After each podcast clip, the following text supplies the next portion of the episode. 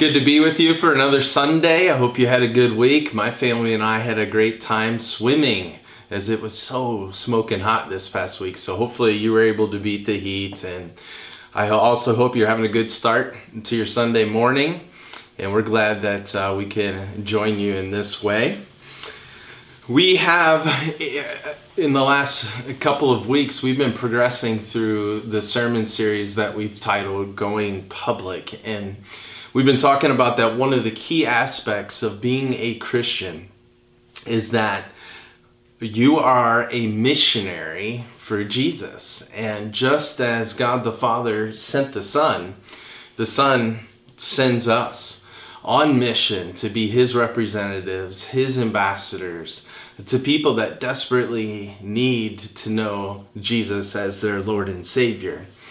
And so, in this series, what we're doing, since that's such an essential part of our Christian identity, is we are seeking to equip you with what you need so that you can go public with your faith, so that you can be on mission with Jesus to reach and to save those that are lost and are in darkness. Um, so far in the series, we've talked about biblical truths that we need to know and understand so that we have the motivation we need to get over many of the fears we have about going public with our faith. And so last Sunday then we we talked about the role of prayer in our witnessing. This morning, I want to talk to you about another key aspect of going public with our faith, and we're going to pray, and then we're going to look at Matthew 5 13 through 16, as that will be the passage that we're going to be rooted in this morning. So, why don't you pray with me? Lord Jesus, thank you for your grace. Thank you for the ways in which you pursued us so that you could rescue us. Lord, thank you that we get to be in a privileged position to join you on your rescue operation, to see many more people come to know you and experience abundant life in you. Thank you for sharing that with us. Lord, I pray that you would use today's message to further equip us for that task. May your Holy Spirit guide and direct and be our teacher. May our hearts be open to the words that you want to speak to us this morning. And may we be intent on actually applying what you speak to us. It's in Jesus' name we pray. Amen. So let me read to you Matthew 5 13 through 16. This is Jesus teaching. This is a part of Jesus' famous Sermon on the Mount. Um, we took uh, months to go through this entire sermon uh, not too long ago. But let me just read to you these verses Matthew 5 13 through 16. You are the salt of the earth, but if the salt loses its flavor, how shall it be seasoned? It is then good for nothing but to be thrown out and trampled underfoot by men. You are the light of the world. A city that is set on a hill cannot be hidden. Nor do they light a lamp and put it under a basket, but on a lampstand, and it gives light to all who are in the house. In this passage, Jesus explains the type of relationship that we followers are to have with non Christians in the world. And here's what I think Jesus teaches, and this is the main idea of the message this morning. We are to be faithfully present among the people that we believe Jesus is calling us to reach. So we are to be faithful, faithfully present among them. So I want to talk about the faithful aspect and the being present among them aspect, let's first tackle as a Jesus follower, we are to be present among the people God is calling us to reach. So, in Jesus's day, salt was used to season food And it was also used to preserve food uh, due to a lack of re- refrigeration in Jesus' day. Now, in order for salt to have any effect on food, it had to come in contact with the food. I mean, if you leave salt in a salt shaker, it's going to do your dinner absolutely no good at all, right? Um, it's not going to taste any better and it's not going to stay fresh any longer. Same thing is true with light. Light has to contact darkness in order to have any impact on that darkness. Um, you don't put a cover over a light bulb because it will not erase any of the darkness in the room that you need to see in. Um, so the idea here is without contact, there is no impact. And we're not talking about mild contact here. When you think about how salt is used on meat, you take that salt and you smother the meat with it. You rub that salt into the meat to season it, to, to prepare it to cook. Um, that is not mild contact. Same thing if I go up in my attic and I need to find something there. I don't take a little match with me to try and light the way. No, I turn on all the lights that I have in my attic so that there is maximum contact with the dark, uh, with the light, so that I don't stub my toe and bang my head, right? if we are going to have maximum impact on the people that God is calling us to reach, we have to have maximum contact. Now, you may be thinking and listening, well, that is really obvious that you have to be in contact with the people you are seeking to reach.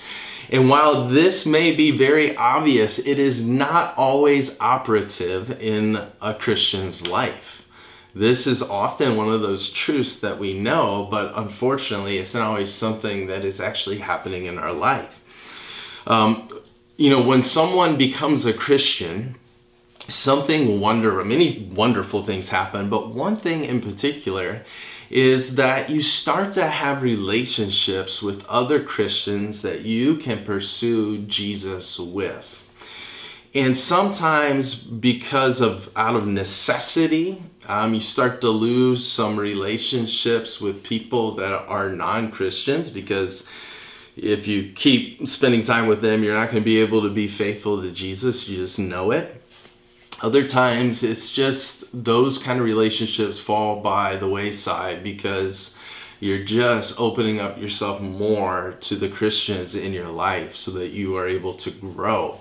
And while that is a wonderful thing, before you know it, if you're not careful, you can get to a place where all of your friendships are with other Christians and you no longer have any sort of presence among people that are don't know Jesus yet. Um, I feel like this can be especially uh, the case for retired people, right? Uh, for somebody that's retired, they no longer have work to put them in contact with non Christians, nor do they have their children's activities to put them in contact with non Christians because their children are adults and are out of the house. You add that as that kind of factor with it's never been easier to withdraw from the public sphere than it is in 2020, right? Like you can do all your shopping from home, you can eat out from home by having it delivered to you, you can get your medications delivered to your house. Um, you can now, so many people, especially with the coronavirus thing, are working from home. You can completely, almost completely withdraw yourself um, from the non Christian world. Um, and while it's probably never been easier to withdraw, and because of our relationships with Christians, it often, you know, our non Christian relationships fall by the wayside. We have to resist this. Because Jesus says, like, I am sending you out like the Father sent me. As the Father sent me, I am sending you. Go and make disciples. You know, I am so glad that Jesus didn't expect us to like seek and find Him. He didn't expect us to work our way up to heaven somehow through good deeds and good works. No, Jesus, He worked Himself down to us to be present with us so that then He could raise us up. I mean, this is one of the things that separates Christianity from the main religions of the world. Christianity teaches that Jesus pursued us, came and found us, instead of us having to try to find and work our way to Him.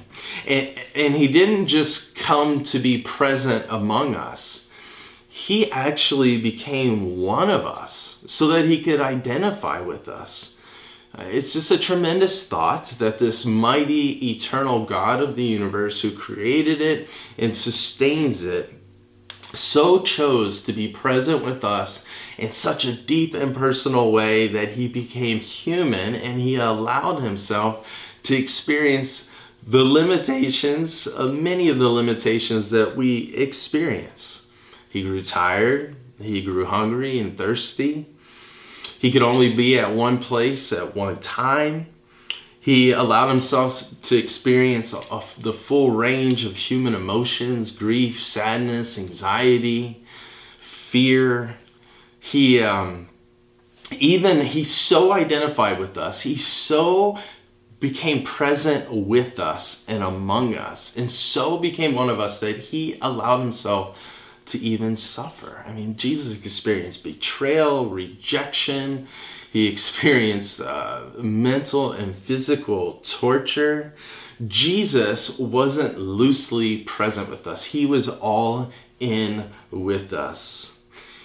Um, if you read about church attendance in America, you're going to find you know uh, contradictory uh, reports. Uh, you know some some people will say that church attendance in America hasn't really declined. Other people will say it has. But what these reports all have in common, and seem to agree on, that there's definitely been a decline in the attendance of those who are loosely uh, loosely tied into the church and those nominal Christians and even those that are on the fence, so to speak, the church is not seeing those individuals come like it used to now that our society is becoming increasingly secularized. And so, uh, gone are the days of you just have a church service and you can expect a lot of people who don't know Jesus to be in your midst. Um, you know, decades ago, church was just what everybody did. And so everybody went, and stores weren't open, and there weren't sporting activities on Sundays. And so, um, but that, you know, it really isn't the case anymore. And so, if people are going to discover Jesus, it is so critical that we follow Jesus's pattern and we seek and find ways to be present among them. The days are gone where we can just expect uh, these sort of people, non-Christians, to be at the you know the doorstep of our, our churches. If um, Jesus is sending us in the same way that the Father sent him.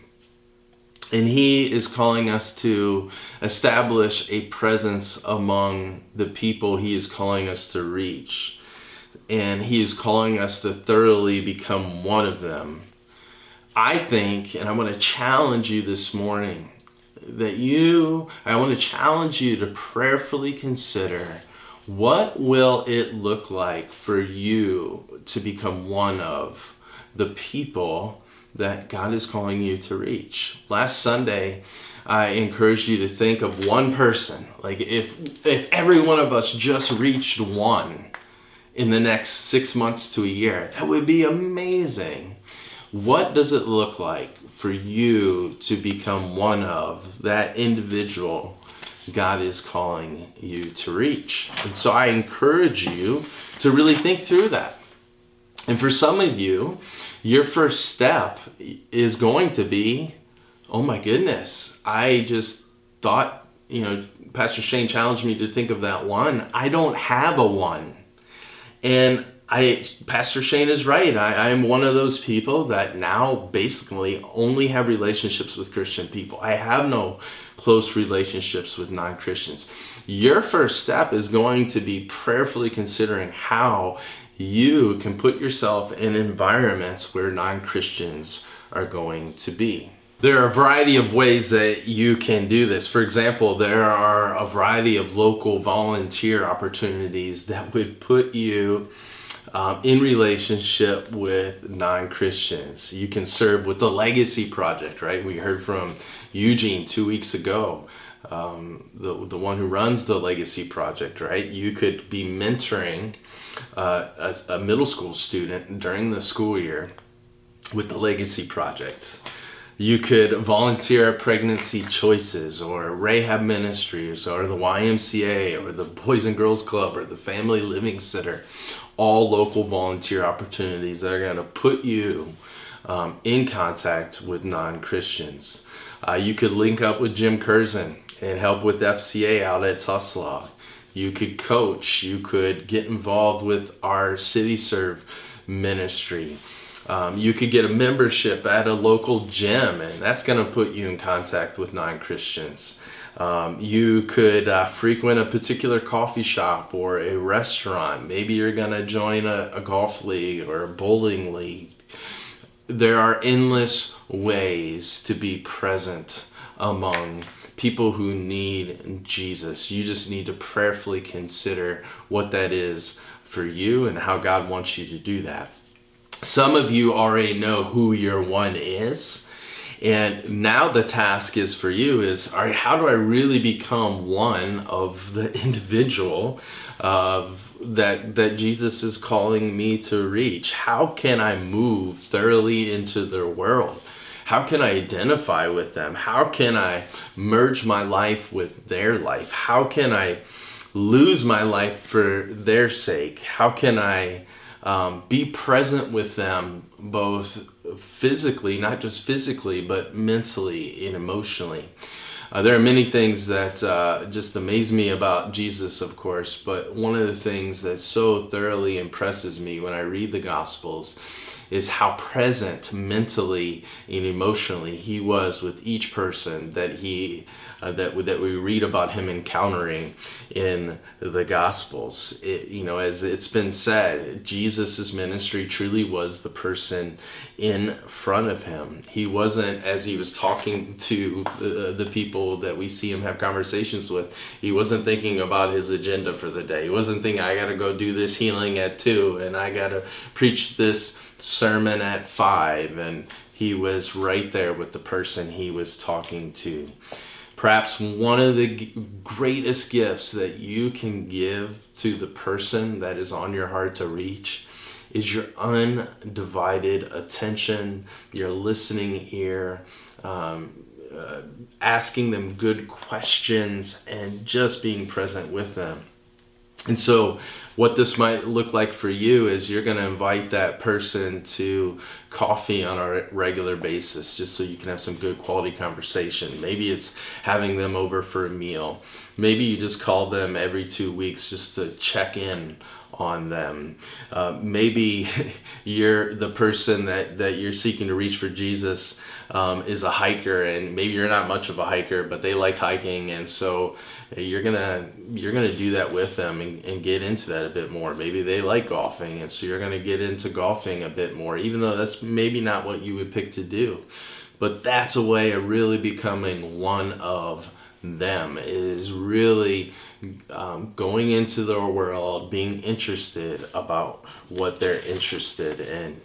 I'm sure you can think of a lot of different ways to do this. I know in the stage of life we're in, we have a lot of friends that have kids and they are playing sports and so for us it would it may look like going to some of their games so How can you enter their world?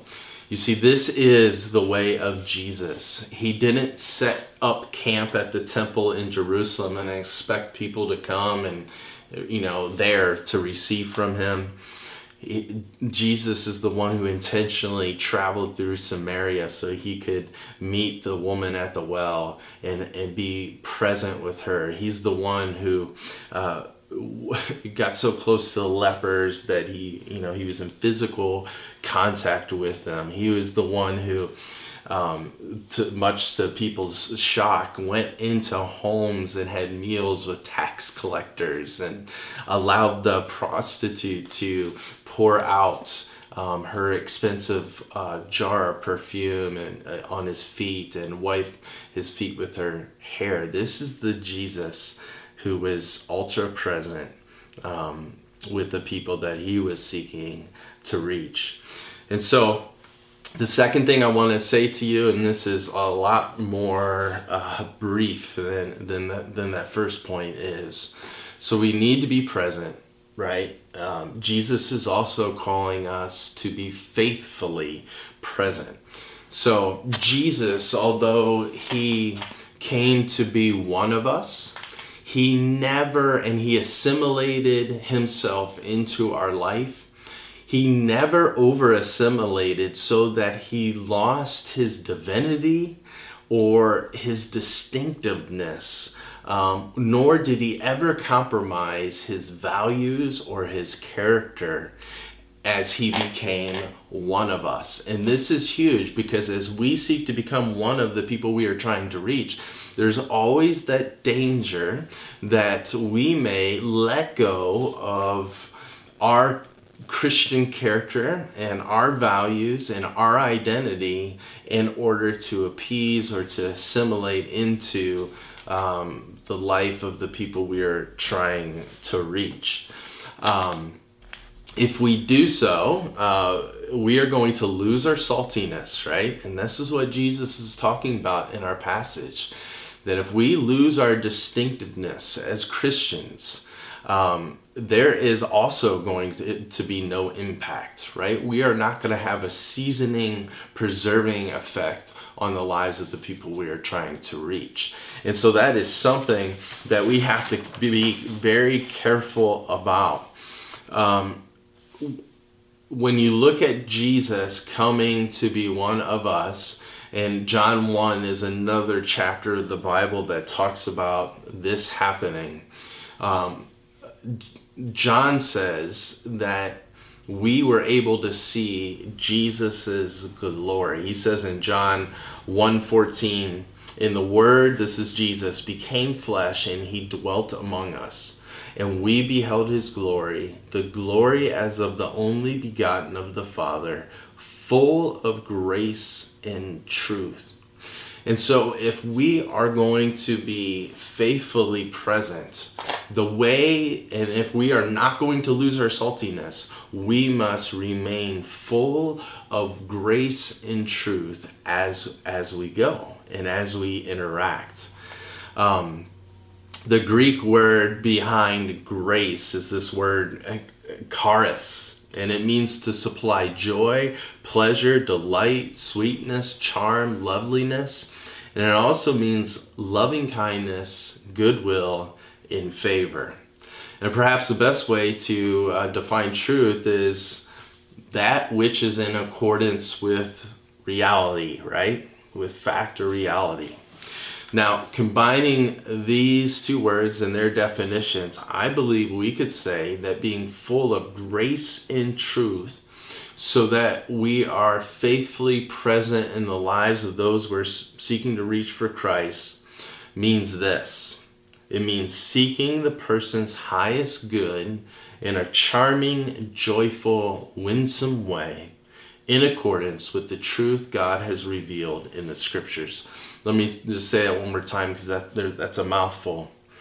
Um, to be faithfully present in the lives of those we're trying to reach and being f- full of grace and truth as we are present means to seek the person's highest good in a charming, joyful, winsome way in accordance with the truth God has revealed in the scriptures. Perhaps another way to think about this is to be truly gracious or to be graciously truth, truthful. And, um, you know, if you think about it, if we, if we are present and we are lacking grace, but we're really holding on to the truth, people are going to feel completely judged by us, completely criticized, critiqued, called out. Um, they're going to feel probably pretty frustrated and angry. If we are full of grace but we lack truth, um, we're going to just enable people to remain in their destructive patterns of living. If we lack both truth and grace, then we're neglecting people, and that is totally unloving. However, if we are full of grace and full of truth, we are going to leave people feeling loved and empowered. Jesus was full of both at all times. Um, he was never like, he, he wasn't trying to balance the two. There weren't some times when Jesus was really high on the grace side and really low on the truth side, or vice versa. Jesus was always full of grace and full of truth. It is extremely critical that as we go, that we are fully both as well. That is how we will remain faithful and present at the same time. And so I really encourage you as you go, as you seek to be present, the way that you're going to be able to remain faithful is that if you shower on both a whole bunch of grace and a whole bunch of truth. And here's what that might look like for you.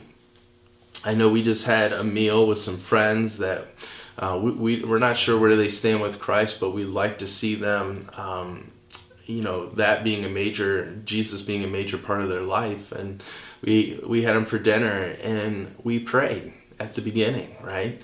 Um, that's a way of just being faithfully uh, present. Um, you know we want to not be ashamed of our christian identity but we don't want to be obnoxious either right? And so um, we prayed. Perhaps that's going to be what you might need to do. Um, if you have coffee with somebody, just ask if you can, or a meal with somebody, ask if you can simply pray for the meal. Maybe it's a matter of asking um, the person you're seeking to reach, hey, how can I be praying for you this week?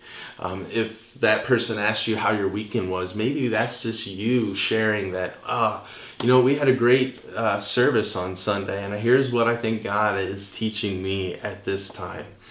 Uh, being faithful um, to your Christian identity may mean inviting that one person you're seeking to reach into one of your life group fun gatherings.